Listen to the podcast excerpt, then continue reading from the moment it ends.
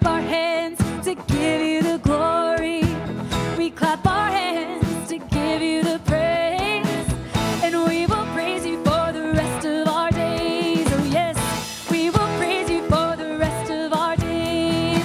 Jesus, we give you the praise. Emmanuel, we lift up your name. Heavenly Father, coming Messiah. And we will praise you for the rest of our days. Oh yes, we will praise you for the rest of our days. We sing our song in the sanctuary. We sing our song to give you the glory. We sing our song to give you the praise. And we will praise you for the rest of our days. Oh yes, we will praise you for the rest of our days. Jesus, we give you the praise. Emmanuel, we lift up your name. Heavenly Father, coming Messiah. And we will praise you for the rest of our days. Oh yes, we will praise you for the rest of our days. Hallelujah in the sanctuary. Hallelujah, we give you the glory, Lord. Hallelujah, we give you the praise. And we will praise you for the rest of our days. Oh yes, we will praise you for the rest of our days. Jesus, we give you the praise. Emmanuel, we lift up your name. Heavenly Father, coming Messiah. And we will praise you for the rest of our days. Oh yes, we will praise you for the rest of our days. Oh yes, we will praise you for the rest of our days.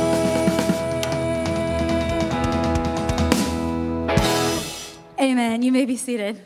Well, good morning, church. It is an exciting day. A lot of different things going on. Some membership. Um, we've got some baptisms here, and I'm going to invite the family of um, Jagger and Palmer to come up and join us here. That's going to be joining us. I, I know Thad's going to be praying, so at least you come up, Thad. If the rest w- would like to, I think we have pretty much everybody here. So we're excited about this. I, you know, Palmer's one of those that has been the same age, it seems like, the entire time I've been here.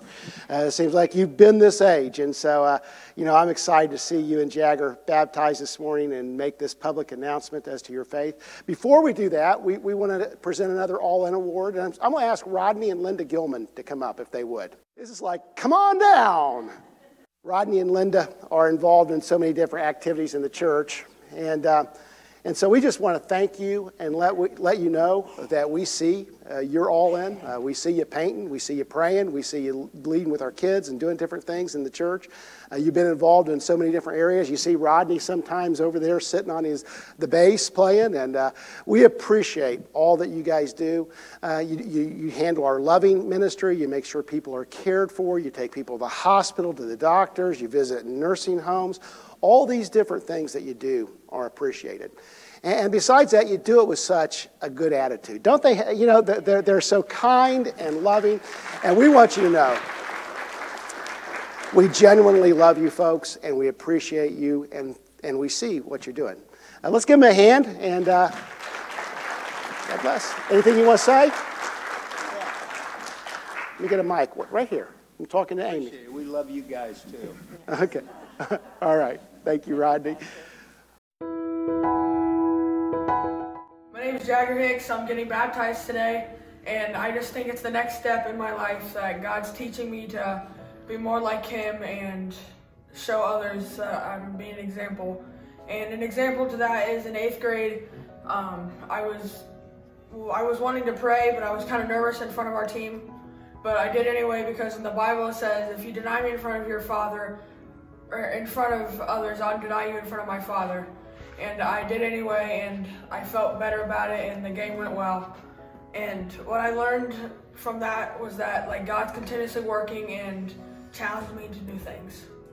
I have decided to follow Jesus, and the reason I'm getting baptized is so that I can show others and tell others how Jesus and God is look, working in my life. Um, one time God was helping me in my life was like just like when I asked Him to help me when I'm having a hard time, It's nothing like I still feel bad. I still, I start to feel better and better and better as the day goes on. And people that can encourage me is my mom, my dad, my two brothers, Sarah, Bubby, my grandma and grandpa, my grandma Joy, and my grandpa Dave, my grandma Connie, and yeah, those are the people that encourage me, and that is why I want to get baptized. The next step in their faith journey is to uh, make this public uh, confession that they have decided to follow Christ. And we believe that this is just a uh, an outward symbol of what's going on inside of, of these guys and how God is working and how His grace is working in their lives. And so it is my uh, privilege to get to baptize them today. Thad, why don't you uh, go ahead and come up here. I'm going to baptize both of them. And then Thad uh, is going to pray for them. So Thad is their uncle, and so we feel it's important. Oh yeah, that's family. If you guys would, uh, if you guys would also come up and kind of over here and stand, that would be great. Any family, all family, that would be wonderful. Um, the reason we do this is because we believe that uh, we believe that the spiritual life, there's more than just us as pastors or just one individual who are involved in, in this moment, um, but it truly is a church family thing. It's a it's an actual family thing. Um, all people who are contributing in this walk with Jesus, and so we, uh, we're glad to have you guys as a family here supporting us. And then uh, after we baptize both of them, Uncle Thad, or Bub, as he's so affectionately known as, um, is going to pray a blessing over them, all right? Jagger, you go ahead.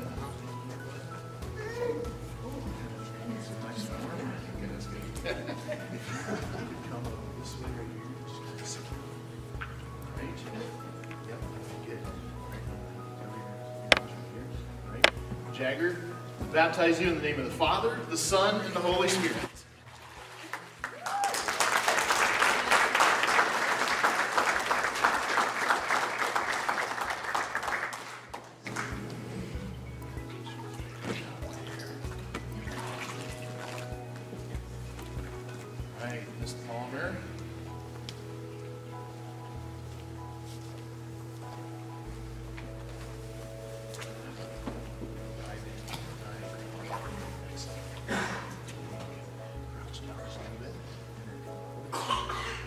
Palmer, I baptize you in the name of the Father, the Son, and the Holy Spirit.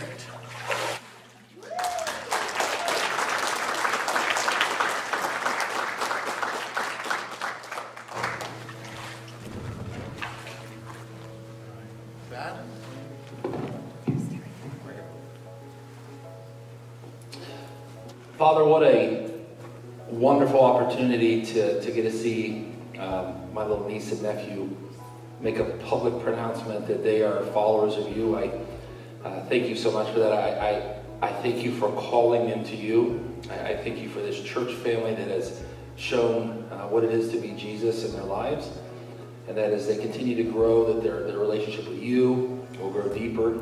And uh, who knows, maybe you'll use them uh, in some faraway land to spread your, your word in the name of Christ. Amen. Amen.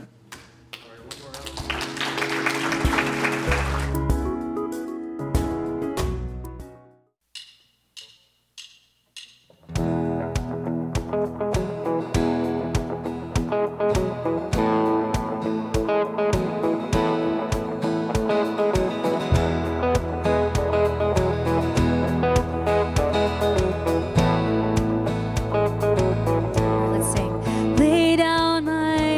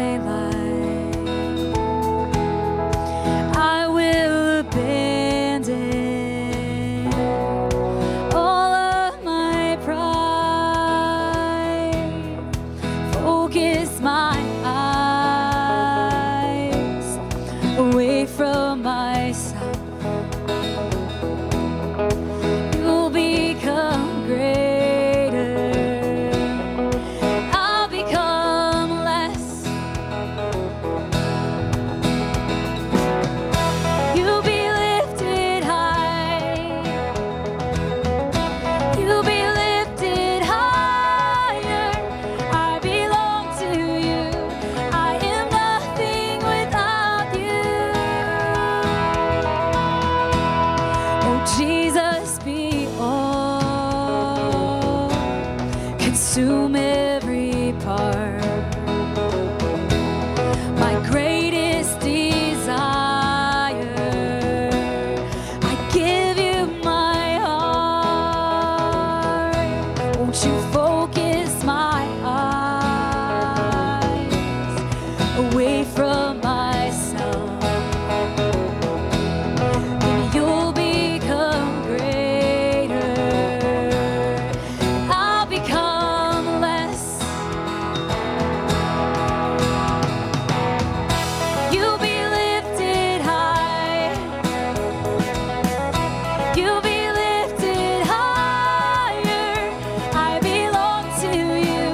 I am nothing without you. You'll be lifted high. You'll be lifted higher. I belong to you. I am nothing without you. In every victory, in every trial, my soul will sing, be lifted high. With every heartbeat, all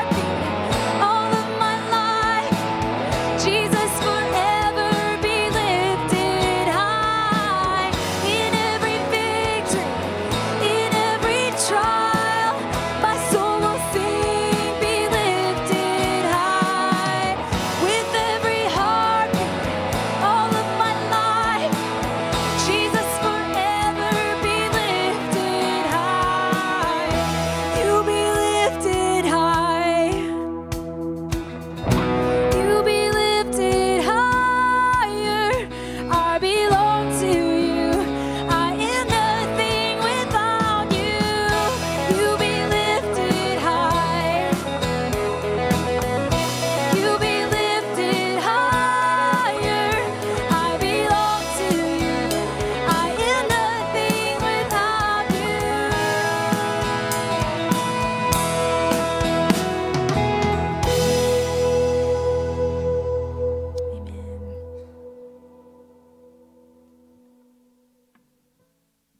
Well, this is another song that we haven't sang for a really long time, but I'm pretty sure y'all are going to know it.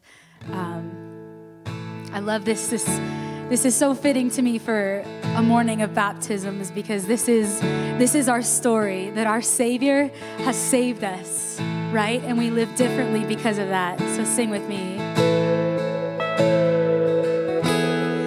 Blessed assurance, Jesus is mine. Oh, what a foretaste of glory divine, heir of salvation, purchase of God, born of his spirit,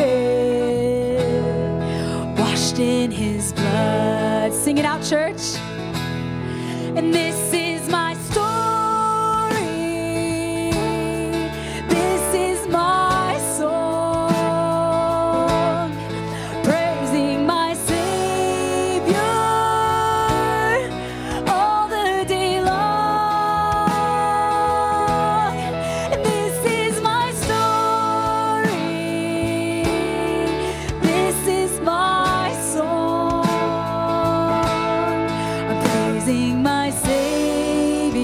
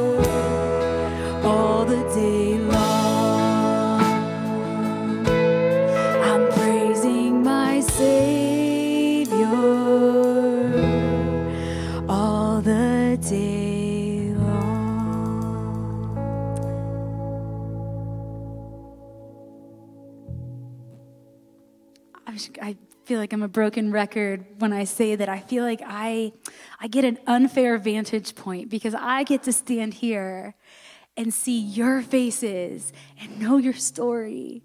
And so I see you raise your hand and say, this is my story, and, and attest to God's faithfulness. And I'll be honest, church, that strengthens me, seeing God's faithfulness in your life. And so, wow, I just want to encourage you. It is okay if in the midst of worship, as we're singing, if you turn and you look around to your fellow, fellow believers here, here in this place. Um, This is a good thing that we're gathered together to praise his name. So I'm going to read really quickly um, from James. I'm not going to read quickly. I just mean I'm not going to take a lot of time here. But I'm going to read from James chapter five, starting at verse thirteen. Is any one of you in trouble? He should pray. Is anyone happy? Let him sing songs of praise. Is any one of you sick? He should call the elders of the church to pray over him and anoint him with oil in the name of the Lord.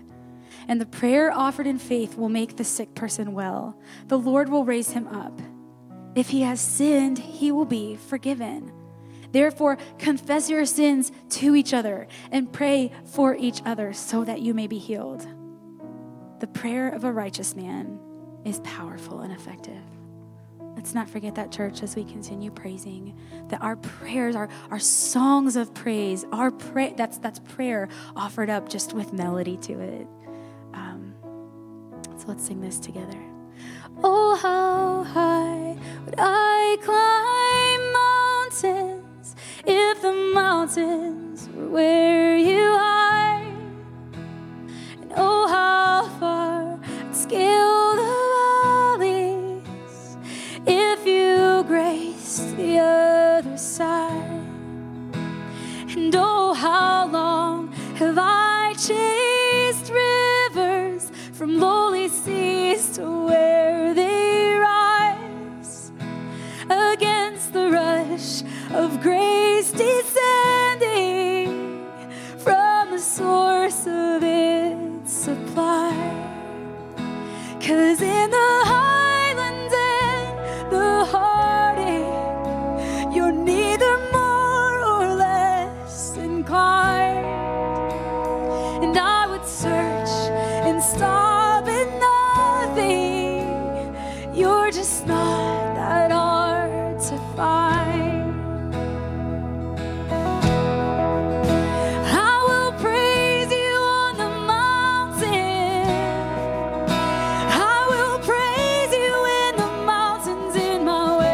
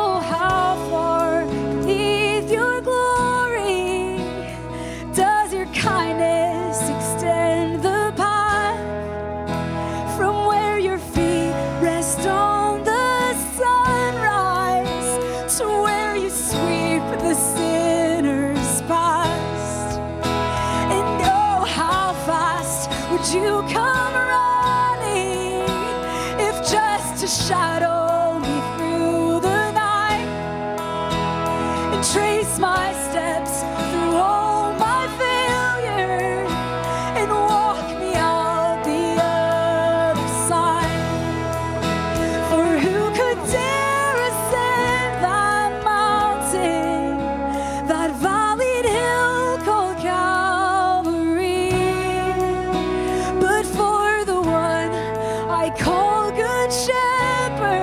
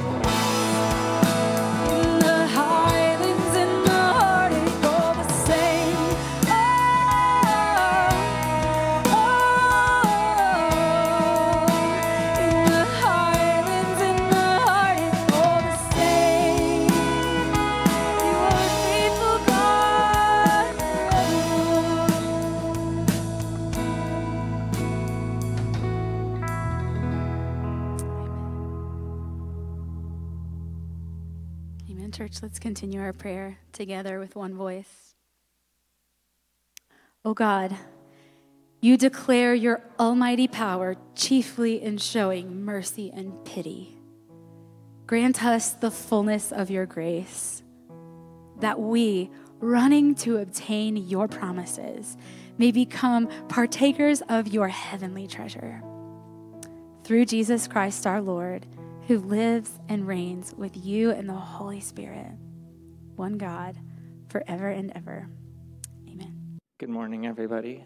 Uh, my name is David Smith. You may see me around here a few times. Uh, I've been going to this church now for quite a few years. Um, I'm an introvert with a dry sense of humor, which I use to get through public events like this, so don't mind me up here. Um, I also roast the house blend coffee in the church, in case you didn't know, which if you like it, I would love to hear from you. Um, if not, then, uh, well, uh, anyways, that's not why I was invited to come up here. I was invited to come up here and talk about communion, which is actually one of my favorite um, uh, thing, practices in the church. And I've got the honor and privilege to participate in many different types of communion settings, all the way from uh, Jewish synagogues with really amazing bread to uh, just the typical church service where you have like the little uh, cup or the little cups with the juice at the bottom, and you peel the top off, and there's like a little piece of bread or a cracker or something like that. Um, all good, but these are meant to be symbols, uh, symbols of Christ's body and blood shed for us. And so for for me, communion has been uh, this call to an invitation to death, which isn't appealing, but let me let me explain here a little bit.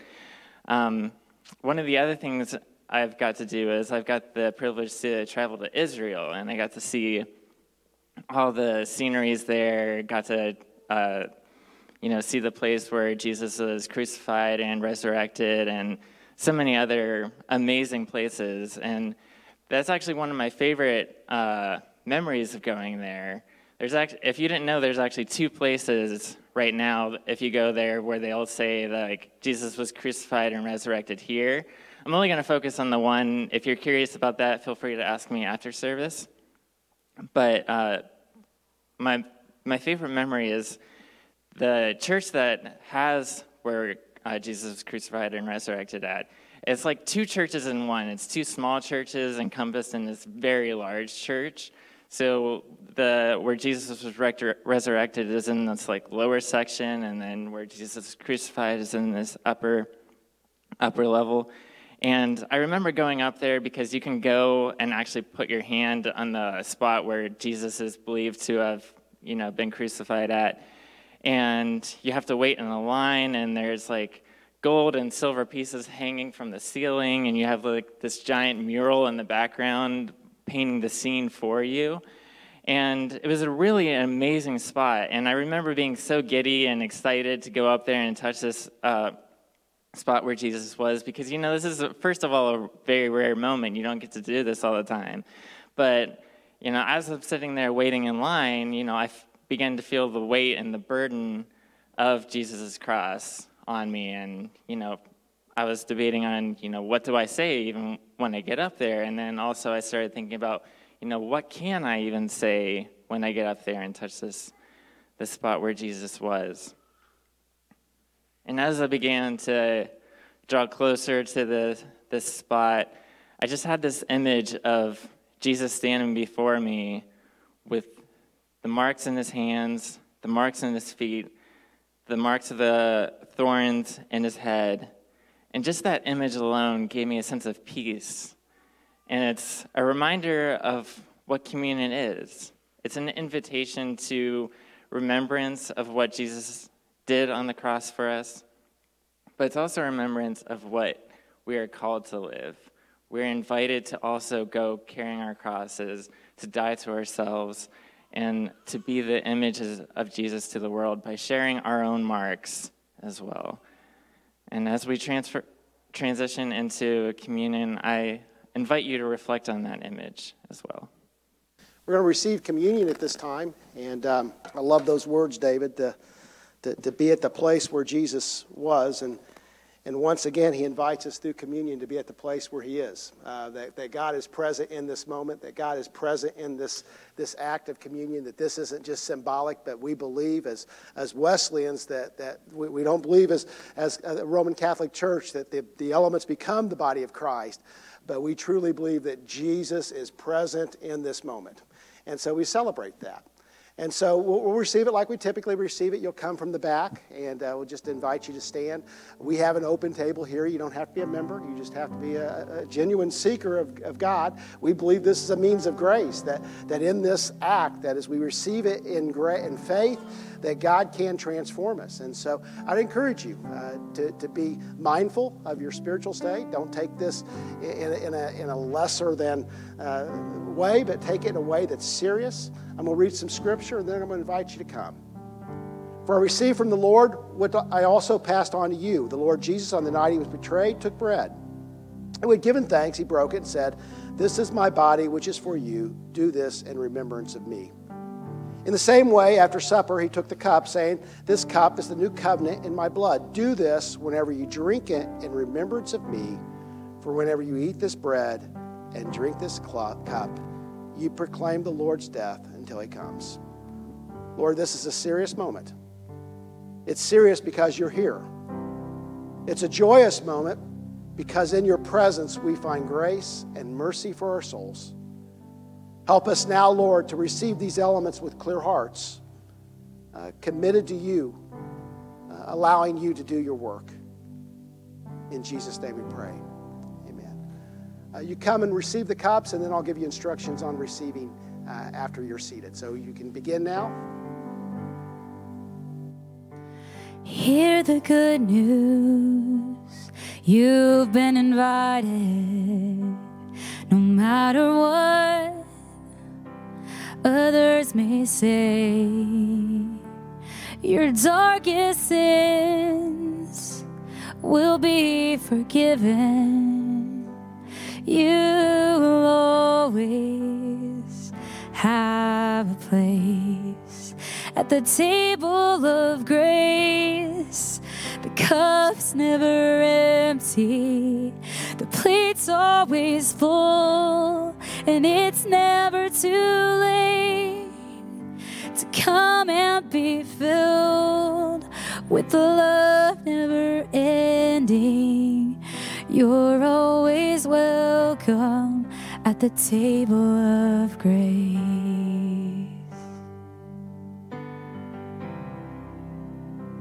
So come, you weak and heavy-hearted. Don't try to hide your earthly scars, for in his eyes we all are equal. Don't be afraid, come as you are at the table of grace. The cup's never empty, the plate's always full, and it's never too late to come and be filled with a love never ending. You're always welcome at the table of grace.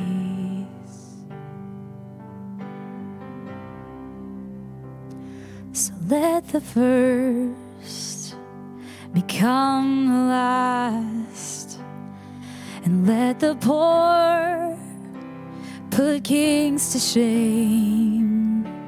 Their willing hearts will be their treasure.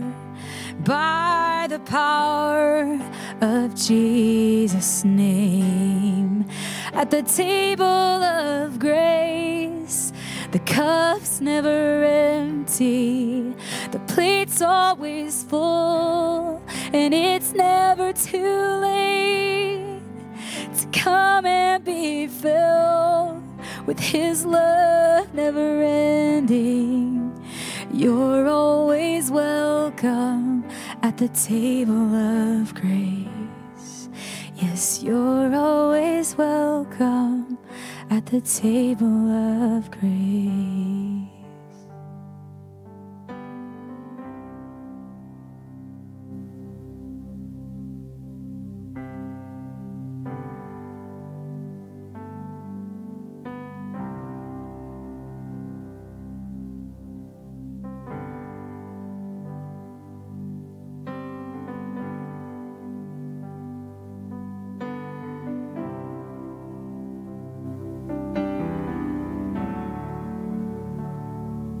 body, but Lord Jesus Christ, which was broken for you, eat and be thankful.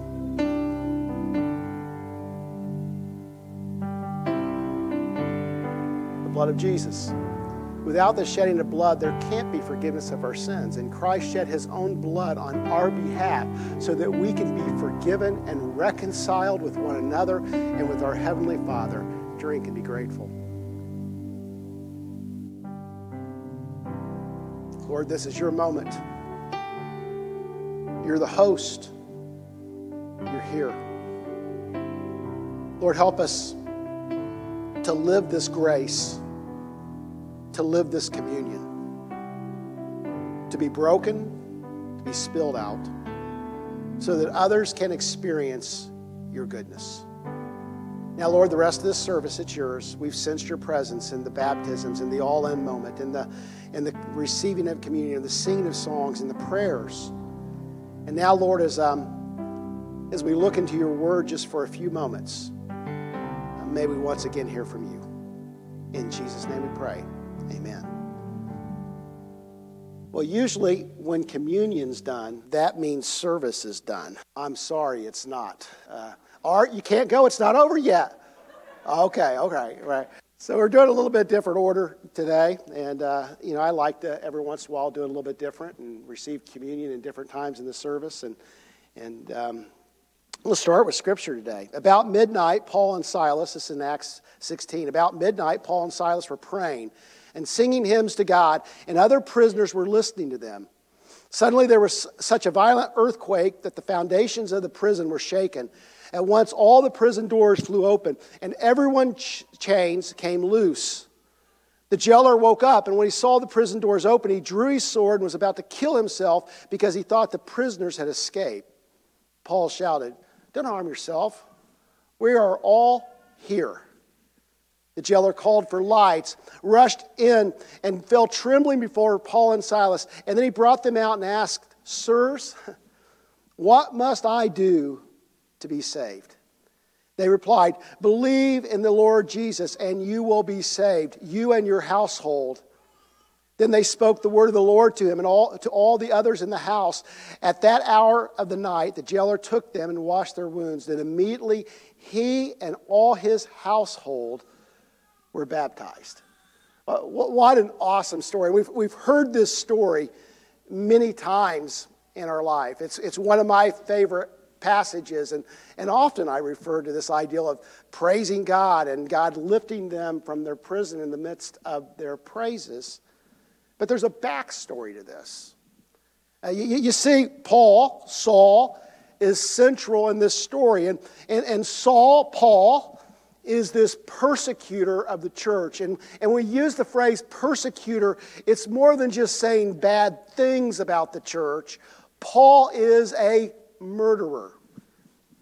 He murdered. He killed Christians. Well, we see this in the story of Stephen. And, and Paul is there when they stone and they kill Stephen. He's a murderer. And Stephen's only one of the names we have. There's many other names where Paul is instrumental in their death merely because they're Christians. We know that Saul, Paul, is converted. Can I just call him Paul from now on so I don't have to go with names? Paul is converted on the road to Damascus, on his way to persecute more Christians. And he, he gets saved, and, and, and, and he's in Damascus, and he's he's he's reasoning with Jewish people, and he's, he's talking about Jesus, and they have to smuggle him out over the wall because they're going to kill him. He's not accepted by the Jews. As a matter of fact, that the Christians, because Paul is so hyperactive in his faith, so willing to share, send him out in the desert, and for years, years, Paul is growing in the bosom of the church, being discipled. You know, he's had this great experience. I mean, not many of us have experiences where we're blinded, right? Paul has this dramatic experience, but, it, but it's not in this dramatic experience that Paul is formed, but he's formed in a church that loves him and surrounds him and disciples him. Why am I saying that? Folks, you can't get by with great experiences. You need a church. You need people surrounding you. If Paul could not have done what he's he did without a church with his experience, let me tell you, my experiences pale in the light of the Damascus Road. So for years, he, he's waiting. He's learning that, that the time's just not right. And, and then eventually him and Barnabas go off on a missionary journey. Uh, in his missionary journey, often his teaching is challenged, particularly by Jewish believers. You know, it's it's it's too soft on the Gentiles. It's it's not requiring enough out of Gentile believers, and and often he's challenged and and and imprisoned and beaten. And we come to Acts fifteen, and there's a there's a council, a Jewish council, and, and the Jewish council comes out and says, listen, we're not going to put all the Jewish laws on Gentile believers. All of you who like bacon say amen, right? You know, we're not putting all the Jewish laws on, on Gentile believers. You know, we're not, we're not, that's not the intention. The, the, the Jewish law served another purpose. And so, you know, there's some very limited things that we're going to ask them to do, but but, but this is a faith thing, and, and the Spirit will guide them in how they need to live. And, and so Paul is vindicated, and then he's ready to go on another journey with Barnabas. But Barnabas wants to take John Mark, and John Mark had abandoned them. And Barnabas, this son of encouragement, saying, Paul, we've got to take Mark, we've got to take John Mark. And, and Paul saying, I'm not going with him, I don't trust him. And there's this division, this fight between Paul and his good friend Barnabas. And, and Paul ends up going not with Barnabas, but Silas. And Barnabas goes another direction with John Mark. And, and it's still to mainly Jewish people or people connected with synagogues, and, and there's still not this overwhelming ministry to them. There's there's some conversions here or there, but primarily it's Gentile people that are accepting this. And, and Paul's wanting to go to Asia. In his heart, that's where he wants to go. He wants to go to Asia, and God says no. God ever tell you no? It's a bummer, right? God says, no, you can't go to Asia. I want you to go to Europe. And so Paul ends up in Europe. And there's this first convert in Europe. Can I give you that name? Who's the first convert in Lydia? Or, sorry, I just gave Europe. Lydia. So, uh, I just gave it to you. Lydia is this first convert in Europe. And he's preaching and uh, where Lydia lives. And, and there's this slave girl that's following him around. And And uh, she's possessed by demons, and, and she has an owner that's using her to, to tell fortunes. And, and this slave girl's following them around, and she's saying, listen to these guys.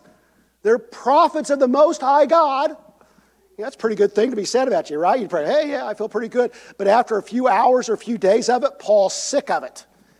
And he turns and casts this demon out of this young girl, and, and no longer does her owner have a valuable commodity.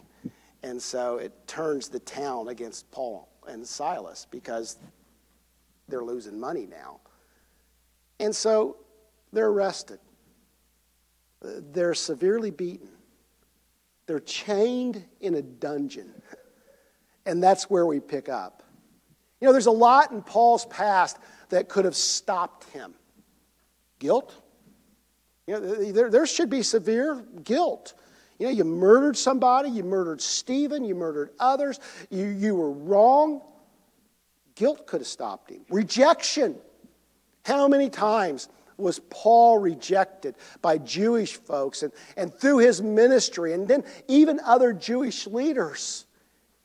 You know, when Paul was converted, initially the apostles wouldn't see him, but Barnabas took him to him.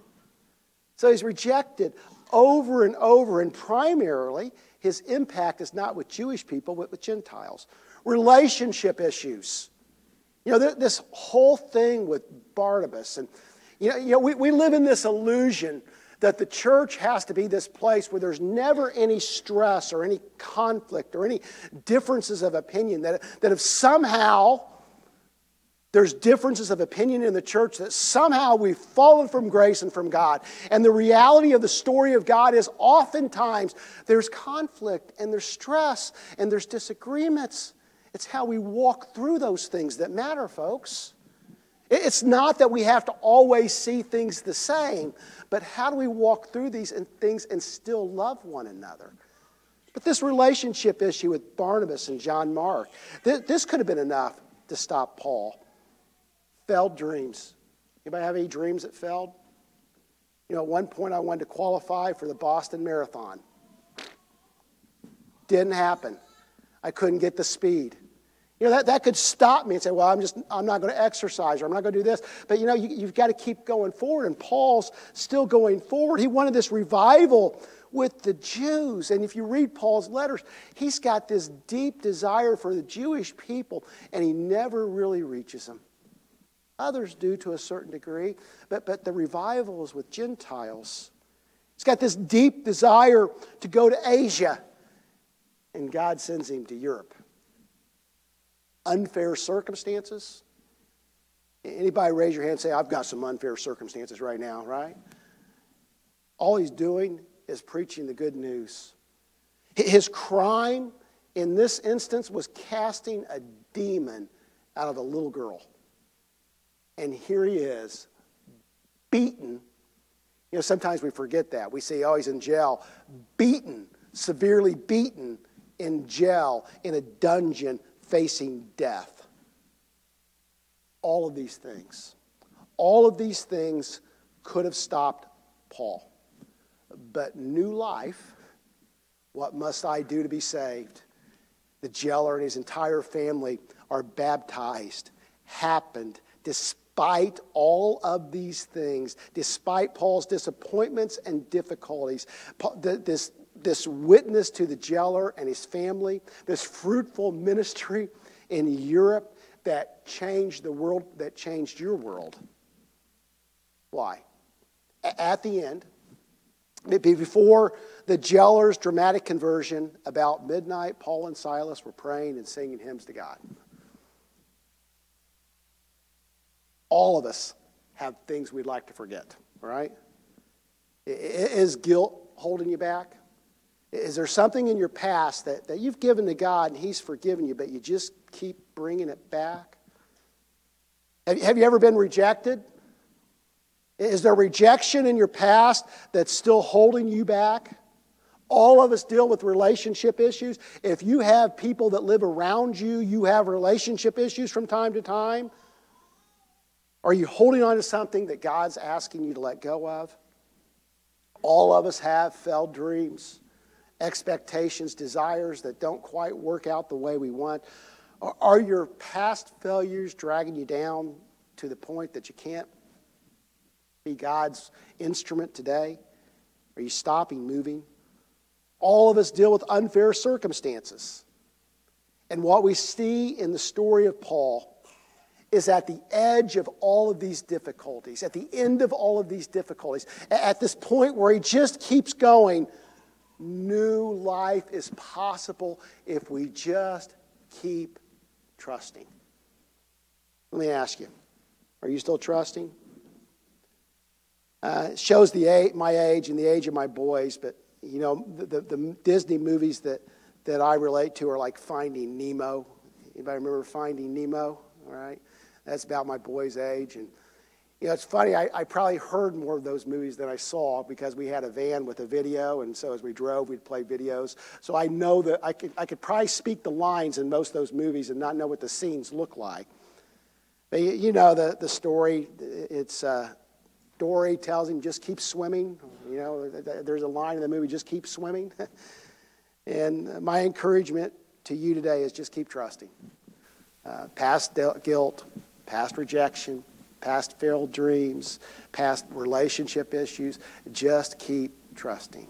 Paul and Silas singing praises at midnight in a jail cell after being beaten at the edge of disappointment. They just kept singing. And God delivered, and not only did God deliver them, God delivered a jailer and his family. So how are you doing? We're going to have just a few minutes for space, and then we're going to be bringing some new members in, I believe, if they've come in here at the end. I think Jean's out there. So let's let's um, all bow our heads, and we're going to just give God some space. I'm going to ask Ryan to put some music on. Maybe there's something you're dealing with. Maybe there's some guilt. Maybe there's a past rejection. Maybe there's a failure. Maybe there's something that you're just trying to figure out your way through. And I'm going to give you some space to pray before I close this in prayer, and then we receive new members. It's easy to stop. But when circumstances go wrong, when, when circumstances seem unfair, when relationships go south, Lord, when we've just messed up, when we've sinned, that there's times in our life that um, the tempter says, just stop. This isn't working for you.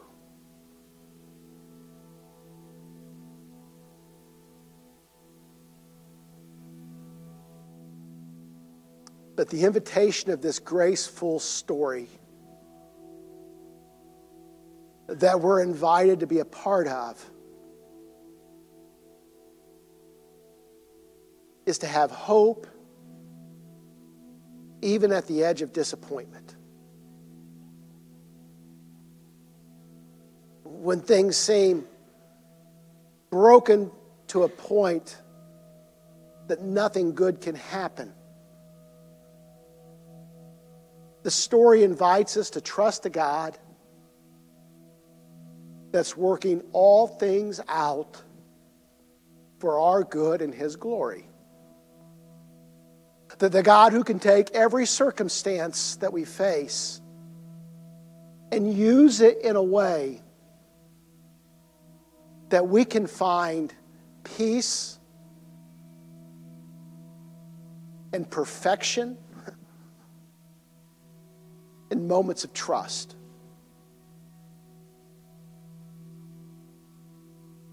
Lord, the reality of this room, the reality of my life and the life of those sitting in these chairs is there's ups and downs. There's good and bad. There's rejection and failures. There's sins. There's relationship issues. There's unfair circumstances. That there's times like Paul and Silas that we feel like we've been beaten down and we're in the prison cell.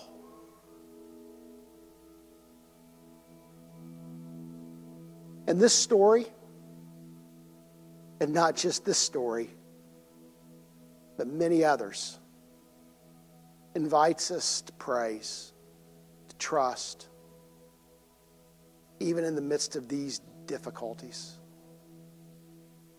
So Lord, help us. Help me.